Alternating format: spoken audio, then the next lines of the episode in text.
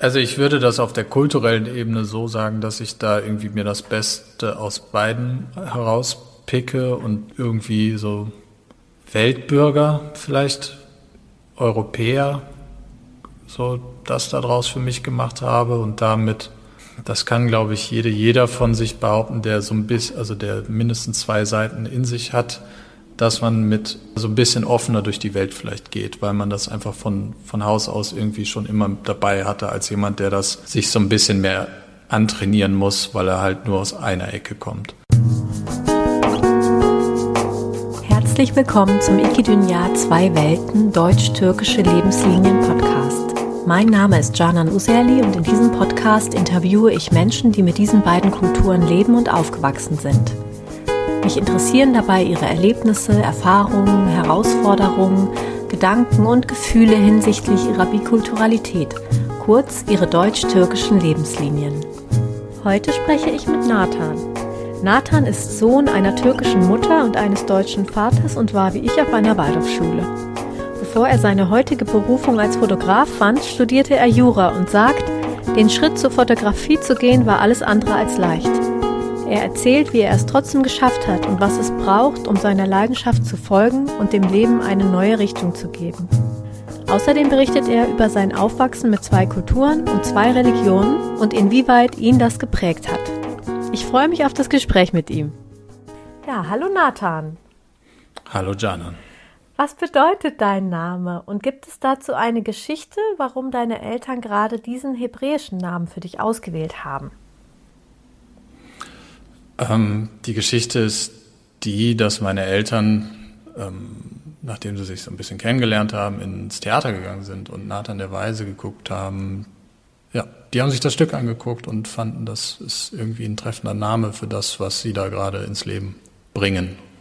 Bei Nathan der Weise geht es um den interkulturellen Dialog. Das manifestiert sich vor allen Dingen in der Ringparabel, die ähm, beinhaltet, dass ein Vater ein Erbstück, sein Erbstück, ein Ring, an der Gottes Segen im Grunde beinhaltet, mal ganz platt gesagt, an seine drei Söhne aufteilen muss. Und die drei Söhne stehen für die drei großen Buchreligionen damals. Und ähm, er kann sich nicht entscheiden, für wen. Und dann geht es in dieser Parabel eben darum, um den Entscheidungsprozess und dass am Ende alle, Spoiler, alle ein eine Kopie im Grunde bekommen und am Ende keiner mehr weiß, welches das Original ist.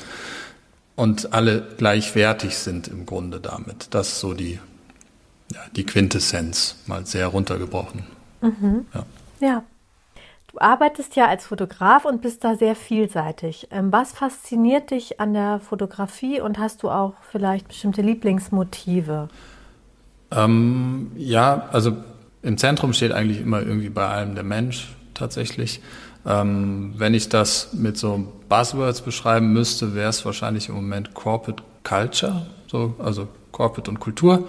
Und das in fast allen Auswüchsen, also von der Unternehmensdokumentation und den Mitarbeiterfotos hin zu der Theaterbegleitung, Theaterstückbegleitung und Schauspielerinnenporträts.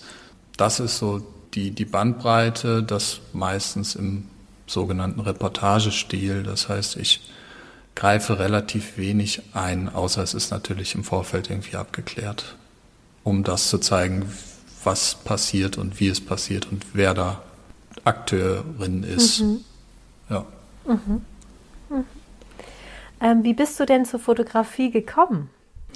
Ähm, zur Fotografie bin ich über meine, ursprünglich über meine Technikbegeisterung so ein bisschen gekommen und so ein bisschen so ein Dokumentationsdrang vielleicht. Und das, das hat mir immer Spaß gemacht. Habe ganz wie wahrscheinlich alle irgendwie mit Bienchen, Blümchen fotografieren und im Freundeskreis äh, fotografieren angefangen und ähm, merkte dann irgendwann, okay, da gibt's eine, die, die Lernkurve wird immer, immer geringer und äh, da kommst du mit YouTube und Tutorials nicht mehr weiter und habe dann ein Studium draufgesetzt und bin dann, um das Studium zu finanzieren, habe ich äh, in einem Online-Shop angefangen als Fotograf äh, mit den damaligen Kenntnissen halt ähm, mir das Studium zu finanzieren und bin dann in die Selbstständigkeit von dort aus. Mhm. Ähm, deine Mutter ist ja Türkin und dein Vater Deutscher. Haben sie dir erzählt, wie sie sich kennengelernt haben? Du hast es vorhin schon gesagt, sie waren irgendwann dann ins Theater gegangen, aber da kannten sich sie ja schon. Also, ähm, wie war das? Wo haben sie sich kennengelernt?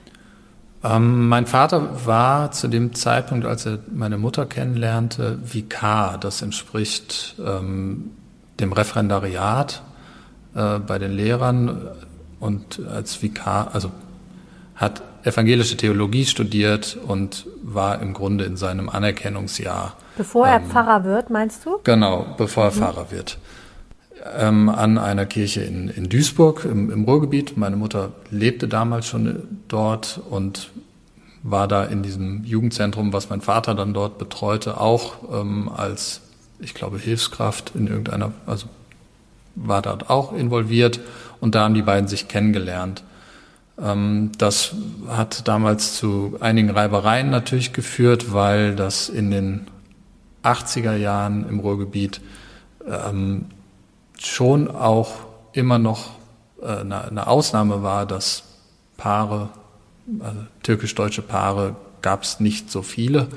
Und ähm, ja, da hat dann der damalige Pastor, sprich der, wie heißt das, Lehrherr meines Vaters, wenn man so will, ähm, hat dann da ähm, den, den Mittler gegeben zwischen den, zwischen den Familien. Der war auch bitter nötig und meine Eltern sind zwischenzeitlich auch zu Studienfreunden meines Vaters nach Bielefeld geflohen, weil es da sogar Drohungen gab an die beiden, dass das halt, das, das geht nicht, das darf nicht sein.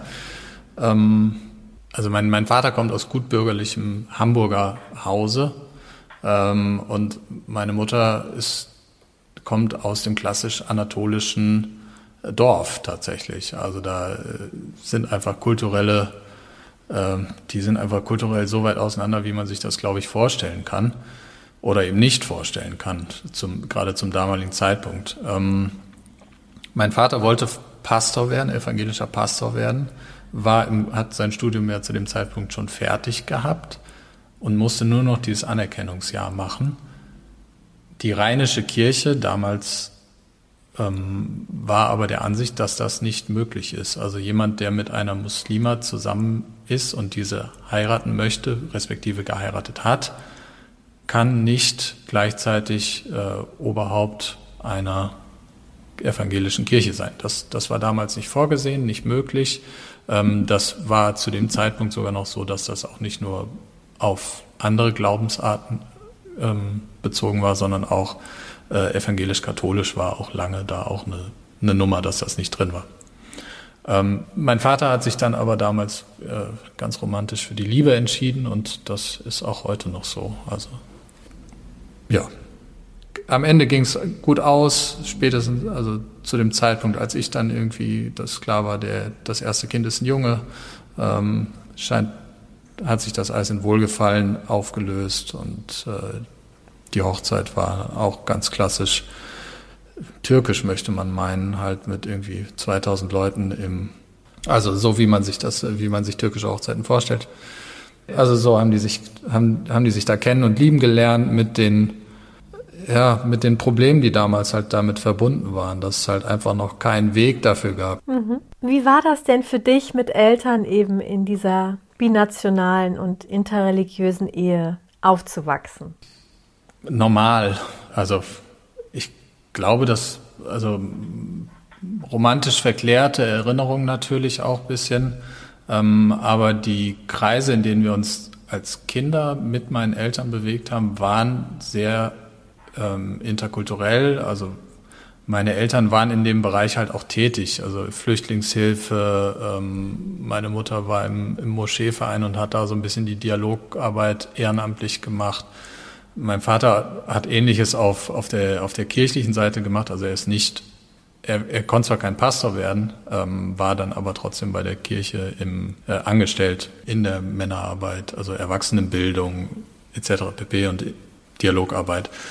Also wie war das für uns? Es war immer normal, dass Menschen mit anderen Backgrounds irgendwie um uns rum waren.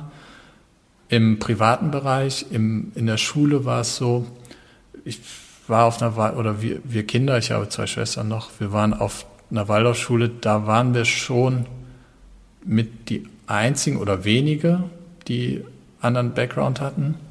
Aber außer dass halt irgendwie zum Geburtstag von unserer Seite irgendwie türkische Pizza gab und bei allen anderen Kuchen, was auch gefeiert wurde, war das eigentlich auch relativ normal in meiner Erinnerung. Ich streite nicht ab, dass es da mal sicherlich auch irgendwie Reibereien gab, aber nichts, was jetzt so prägend war, dass ich sagen würde, ah krass, da war ich irgendwie benachteiligt oder irgendwie habe das zu spüren bekommen.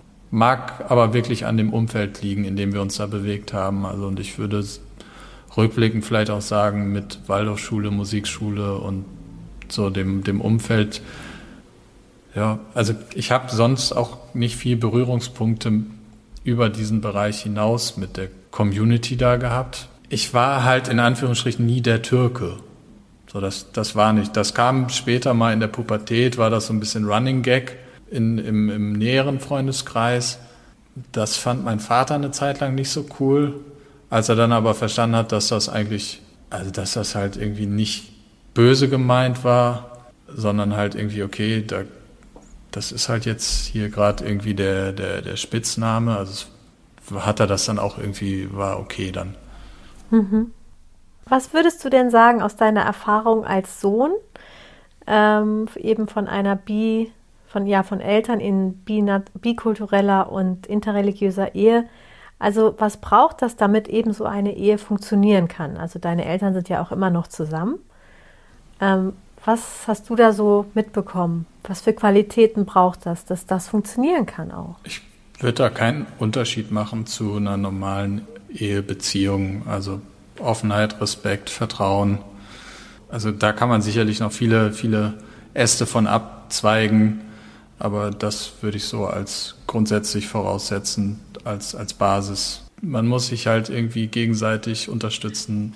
Man muss offen für die, für die, für die Seiten des anderen sein halt und die auch ein bisschen mitmachen. Aber nicht blind, nicht un, ungefragt. Mhm. Mhm. Hattest du denn je das Gefühl, dass du dich entscheiden müsstest, irgendwie kulturell oder religiös? Entweder oder oder. Meine Eltern haben das von Anfang an klar kommuniziert mit uns, so ab dem Moment oder so. Wenn man das als Kind irgendwann so langsam anfängt wahrzunehmen.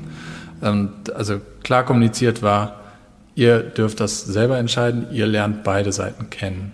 Also sowohl kulturell als auch religiös lernt ihr beides kennen und zeigen wir euch. Wir haben Weihnachten genauso wie Ramadan gefeiert, tun das bis heute. So in die Kirche gehen an Weihnachten ist, gehört, ist wie wahrscheinlich bei vielen in Deutschland einfach ein Ritual. Ähm, ob das jetzt so sehr mit dem Glauben für, für mich verknüpft ist, eher wahrscheinlich eher nein, sondern eher so ein familiär, familiärer Ritus. Ähm, also ja, meine Eltern haben das so gehandhabt und ähm, von daher nein, diese Entscheidung war nie irgendwie da. Also die, die musste nicht, war nicht erzwungen. Meine eigene Entscheidung ist, ich habe mich keiner Seite so richtig zugeschlagen. Ich äh, laufe quasi dazwischen und versuche das irgendwie miteinander zu verbinden. Also ich würde das auf der kulturellen Ebene so sagen, dass ich da irgendwie mir das Beste aus beiden herauspicke und irgendwie so Weltbürger, vielleicht Europäer, so das daraus für mich gemacht habe und damit, das kann glaube ich jede, jeder von sich behaupten, der so ein bisschen, also der mindestens zwei Seiten in sich hat, dass man mit na, das ist ja auch verurteilen, aber so ein bisschen offener durch die Welt vielleicht geht, weil man das einfach von, von Haus aus irgendwie schon immer dabei hatte, als jemand, der das sich so ein bisschen mehr antrainieren muss, weil er halt nur aus einer Ecke kommt. Ohne Wertung und Ausnahmen bestätigen natürlich die Regel an der Stelle. Ähm, also kulturell so religiös ist, glaube ich, eh irgendwie eine Sache, die muss jeder mit sich selber ausmachen. Da geht es mir damit gut, dass ich da weder getauft noch beschnitten bin. Das ist, bin ich fein mit und äh, ja. Ja. Ähm, Türkisch oder Deutsch? Was war deine erste Sprache, die du gesprochen hast? Äh, wir haben Türkisch zu Hause gesprochen bis zum Kindergarten. Ähm, auch der Papa, der hat äh, VS-Kurse belegt. In meiner Erinnerung hat das super geklappt. Also das Türkisch von meinem Papa. Äh, so als das Bewusstsein eingesetzt hat, habe ich festgestellt, das war eher so semi-gut, was er gesprochen hat, aber es war okay, um, um halt sich auch den familiären Segen abzuholen. Ähm, ja, Türkisch und ab dem Kindergarten ging dann das, das Deutsch primär los und ähm, ja. Mhm. Und ähm, wie war das denn in deiner Kindheit und Jugend? Du hast vorhin schon ein bisschen da angesprochen. Ähm, wie hast du da dein Türkischsein erlebt? Ähm, das spielte sich meist im familiären Kontext ab und ein bisschen beim Sport, aber hauptsächlich im familiären Kontext. Ähm, ich hatte einen Kinder-Jugendfreund mit, mit türkischem, einen libanesischen Nachbarsfreund. Also es waren, wie auch schon vorher gesagt, es gab immer Kinder, Jugendliche im, im, im Umkreis, die auch türkisch oder anderen Hintergrund hatten. Ähm, aber wirklich prägend türkisch-türkisch war das halt an der Stelle dann nicht. So, und in der Schule sowieso auch gar nicht. Also von daher, äh, ich habe pechschwarzes Haar. Ähm, das, klar, man, man sieht das, ähm, aber jetzt. Hast du manchmal die Frage gekriegt, woher kommst du? Weniger von Deutschen als dann wirklich von, von aus, aus türkischer oder anderer Richtung tatsächlich, weil das an der, also auf, auf deutscher Ebene weniger eine, eine, eine Frage war dann eigentlich. So, das interessierte dann da weniger.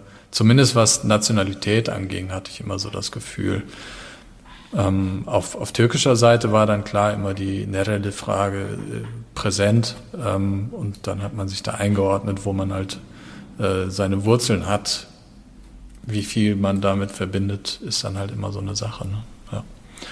Okay, da hast du dann gesagt, ja, meine Mutter kommt aus dem und dem Dorf. Und genau, genau. Also das kam natürlich auch mal auf deutscher Seite vor, aber hatte nie den Eindruck, dass das dann irgendwie mich dann jetzt in eine, eine Ecke packt bei demjenigen. Weil aber auch das mein sonstiges, ähm, ja, wie ich, wie ich sonst drumherum war und was ich gemacht habe, da dann halt irgendwie prägender war vielleicht an der Stelle. Und eh schon ein Bild von mir da war dadurch und das Bild dann durch das Türkischsein weniger irgendwie beeinflusst war. Mhm, mhm. Ähm, ich komme noch mal zur Fotografie, weil ähm, bevor du Fotograf geworden bist, ähm, hast du ähm, auch Jura studiert. In der Zeit warst du auch mal zum Praktikum in Istanbul, also innerhalb deines Jurastudiums. Ähm, wie war das denn für dich? Also wie hast du dich dort gefühlt in der Türkei? Fühltest du dich da auch dann irgendwie zugehörig oder auch fremd? Ähm, äh, wie war das? Also während des Praktikums war richtig, richtig gut, weil zu der Zeit waren ähm, Justizferien und ich hatte im Grunde nichts zu tun, außer die Stadt zu erkunden. Das war so nicht geplant. Also da, da habe ich nicht mit Vorsatz gehandelt, sondern das äh, hat sich so ergeben. Fühlte ich mich zugehörig. Äh, jetzt in, während der Zeit vielleicht nicht so sehr, das hing aber auch einfach mit meiner wie ich mich damals gefühlt habe. Ich fand es einfach richtig, richtig gut, da so ein bisschen als einsamer Wolf durch die Stadt zu stromern und die Stadt zu erkunden. Ähm, und ja, klar, ich konnte mit meinem Türkisch, was dann, das wirst du auch kennen, wenn man vor Ort ist, wird das von Tag zu Tag besser. Ähm, und das Vokabular wächst. Ähm, klar konnte ich mich frei bewegen und bin nicht aufgefallen, wenn man so will. Aber zu zugehörig würde da für mich mehr gehören noch. Ähm, ich war wirklich zu der Zeit da alleine, außer dass ich zu meiner Praktikumsstelle gegangen bin. Ich habe in einer Wohnung von meinen Großeltern äh, dort gewohnt. Die waren aber zu der Zeit auch nicht da. Das heißt, ich habe so ein, zwei pro forma Familienbesuche in Istanbul gemacht. Ähm, aber ansonsten war ich da, ich glaube, sechs Wochen weitgehend auf, also für mich. Und das, das war richtig gut zu der Zeit. Ähm, das war ja aber nicht mein erstes Mal in der Türkei. Wir sind eigentlich im Zwei-Jahres-Rhythmus äh, in die Türkei gefahren, seitdem, seit Kindheit. seit der Kindheit. Immer ins Dorf von deiner Mutter oder wo? Nee, eigentlich immer die Route Istanbul, ein, eine Woche Istanbul und dann ans Schwarze Meer, was und also in, in ein Dorf, in eine kleine Stadt unterhalb dieses Dorfes äh, und dann auch schon mal ein Dorfbesuch dabei, aber primär um dann halt dort am Meer zu sein. Und dann wieder zurück nach Istanbul oder von Ankara äh, zurückgeflogen. Oder mit dem Auto, damals noch viel mit dem Auto auch. Mhm. Ja. Mhm. Und in den Zeiten war schon Zugehörigkeit da, aber halt auch Urlaubszugehörigkeit, wie man halt so in sechs Wochen Schulferien sich irgendwo zugehörig fühlt. Ähm, und sich dann in einem familiären Kontext halt hauptsächlich auch bewegt. Also das ist schon auch der Punkt, der dieses Praktikum, diese Praktikumszeit dann doch vielleicht nochmal davon unterscheidet. Da war dann vielleicht doch ein bisschen mehr Zugehörigkeit da als zu der Zeit, als man nur mit der Familie da war. Also weil, mhm, weil das. Interessant. Also da hast du dich zugehöriger gefühlt. Ja, weil man ja mit den, mit den Familienmitgliedern eh immer zusammen war und sich da türkisch gefühlt hat ähm, war jetzt dieses Zugehörigkeitsgefühl nicht groß anders als, als sonst. Also klar, es sind noch die türkischen Familienmitglieder dazugekommen, die in der Türkei gelebt haben und leben. Aber da ist ja das Gehabe eigentlich auch ähnlich wie, wie sonst. Es ist ja nicht das, was ich dann während des Praktikums so ein bisschen zumindest hatte, neben meiner Einsiedelei dann so ein bisschen natürlich, ähm, dass man sich in andere auch andere kulturelle Kontexte in diesem Land dann begibt, die man sonst, ja, ich gerade so in den 2000ern hier zumindest in, in meinen Kreisen halt türkische Kultur war sehr überschaubar wahrnehmbar für, also ja, Hochkultur oder Jugendkultur, vielleicht, vielleicht trifft es das, Jugendkultur, türkische Jugendkultur über Fußball hinaus äh, war für mich nicht so wahrnehmbar. Ich habe mich auch nicht sonderlich danach gestreckt, aber ähm, es ist mir auch nicht auf die Füße gefallen. Und von daher, ja, bisschen Zugehörigkeit während dieser Praktikumszeit, ja, aber persönlich vom Gefühl her damals halt eher so auf der Selbstsuche und so ein bisschen da gefunden auch, ja, aber. Mhm. Ja. Du hast schon eben gesagt, du hast Jura studiert, aber du hast das dann später der Fotografie zur Liebe auch aufgehört. Ähm, wie kam es dazu und fiel dir dieser Schritt, äh, Schritt leicht, beziehungsweise hast du es jemals bereut? Äh, der Schritt war alles andere als leicht, nicht weil ich die Juristerei so geliebt habe, aber weil es halt einfach ein, ähm, eine Kehrtwende war im Leben, weg vom Studium hin zu was Praktischerem. So, so fühlt es sich erstmal an. Ähm, bereut habe ich das nie. Ähm, nach, also das war, hat ein bisschen gedauert, bis, bis ich da war, dass, dass dieser Schritt vollzogen war. Aber als der Schritt vollzogen war, habe ich es nie bereut. Auch weil ich davon bis heute profitiere, was ich da halt äh, mit, also an Arbeitsmethodik mitgenommen habe, an, an, an Denke einfach mitgenommen habe. Das, davon profitiere ich bis heute einfach. Und das da bin ich in keinster Weise böse drum und sage, ja, das waren jetzt irgendwie verschenkte vier Jahre oder alles gut damit. Also da habe ich wirklich meinen Frieden mit. Das, ja. Mhm. Ähm, was, was würdest du Menschen raten, die sich vielleicht auch an einem Punkt befinden? Also zu merken, das, was ich gerade angefangen habe oder tue, erfüllt mich nicht mehr und da ist eigentlich etwas anderes, was mich so äh, viel mehr ruft und aber sich vielleicht auch noch nicht trauen, diesen neuen Weg einzuschlagen, weil das ist ja auch einfach nicht leicht. Und ähm, was würdest du denen empfehlen? Also wie hast du das auch geschafft, diesen Schritt auch zu gehen?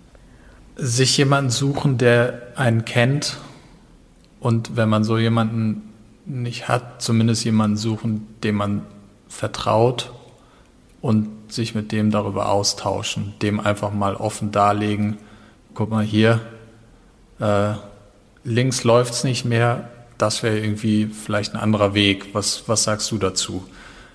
Gar nicht mal, weil der oder diejenige dann der Weisheit letzter Schluss irgendwie einem präsentieren kann, aber alleine wenn man das mal von jemandem anderen ein bisschen gespiegelt bekommt, sich darüber austauscht, außer im stillen Kämmerlein das sich irgendwie auszumalen, wie es sein könnte. Und dann ist da viel, viel zu viel Konjunktiv immer drin und irgendwann hat man so einen riesen Stein vor sich her, den man wälzt und äh, der überrollt einen dann. Also Austausch, Austausch, Austausch. Ähm, und dann gibt es irgendwann so einen Punkt, dann muss man halt einfach den Schritt machen. Und dann gibt es halt nur klappt oder klappt nicht. Und wenn's, selbst wenn es nicht klappt, glaube ich, ist es trotzdem irgendwie ein guter Schritt gewesen.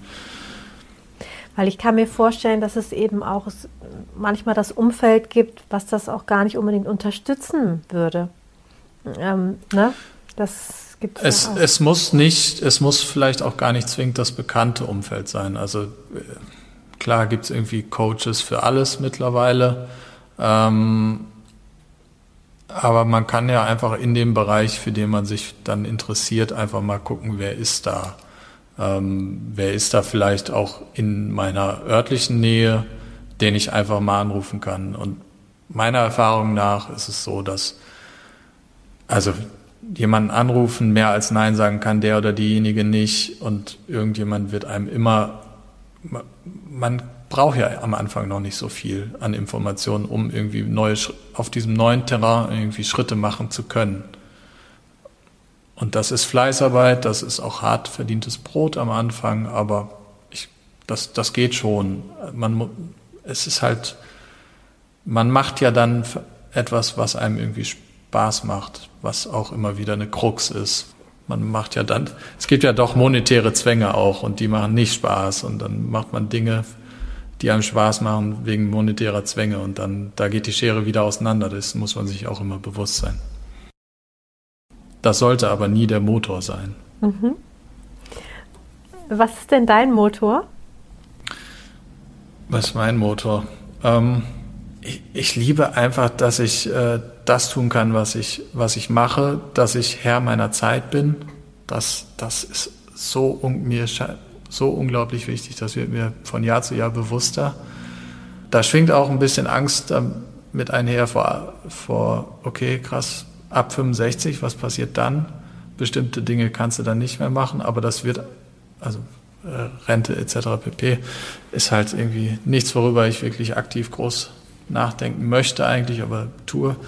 Ähm, aber also mir dieses Leben so erhalten zu können, mit all dem, was es bereichert gerade auch an, an Einflüssen und Menschen, Eindrücken und dem etwas zurückzugeben auf der anderen Seite mit dem, was ich da tue. Ich glaube, das ist es. Also, ja. Mhm. Schön.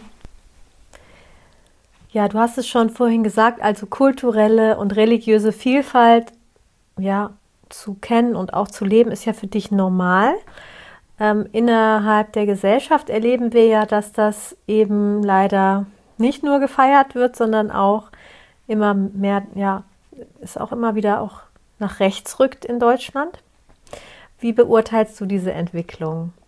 Das ist natürlich jetzt von jemandem, der kein Polit keine Politikwissenschaft studiert hat, sondern aus meiner alltäglichen Wahrnehmung ist die, die Lobby in diesem Bereich noch nicht da, wo sie sein könnte. Allgemeingültig ist auch, positive Nachrichten werden weniger groß wahrgenommen und diese positiven Nachrichten sind immer da. Also es gibt immer irgendwie Leute, die in diesen Kontexten Integration, Kulturarbeit, unglaubliche Arbeit leisten und damit die Gesellschaft nach vorne bringen, die aber nicht wahrgenommen werden ich glaube, das müsste einfach verstärkt, oder nee, ich glaube nicht, dass das muss verstärkt einfach eine Bühne bekommen, das muss wahrgenommen werden, dass auf der großen Bühne, aber auch auf der kleinen Bühne. Und mit der kleinen Bühne meine ich tatsächlich, dass es immer noch Menschen in diesem Land gibt, die einfach in ihrem Alltag keine POC-Leute kennen. Also die wechseln die Straßenseite, wenn da halt jemand ihnen entgegentritt, der nicht so aussieht, wie sie das aus ihrem Umfeld kennen. Ähm, und es ist aber, und die meinen das ja in den allermeisten Fällen gar nicht böse. Und wenn man da hinkommt, dass die in ihrem Alltag das auch als in Anführungsstrichen normal wahrnehmen, Austausch mit solchen Leuten haben. Ich glaube, dann ist uns allen geholfen und dann, dann verschwindet das auch. Ah ja, ein bisschen mehr Normalität schaffen für, dafür, dass es halt Menschen mit vielen Hintergründen gibt. Mhm. Ja. Ähm, noch eine letzte Frage habe ich. Ähm, was bedeutet Heimat für dich?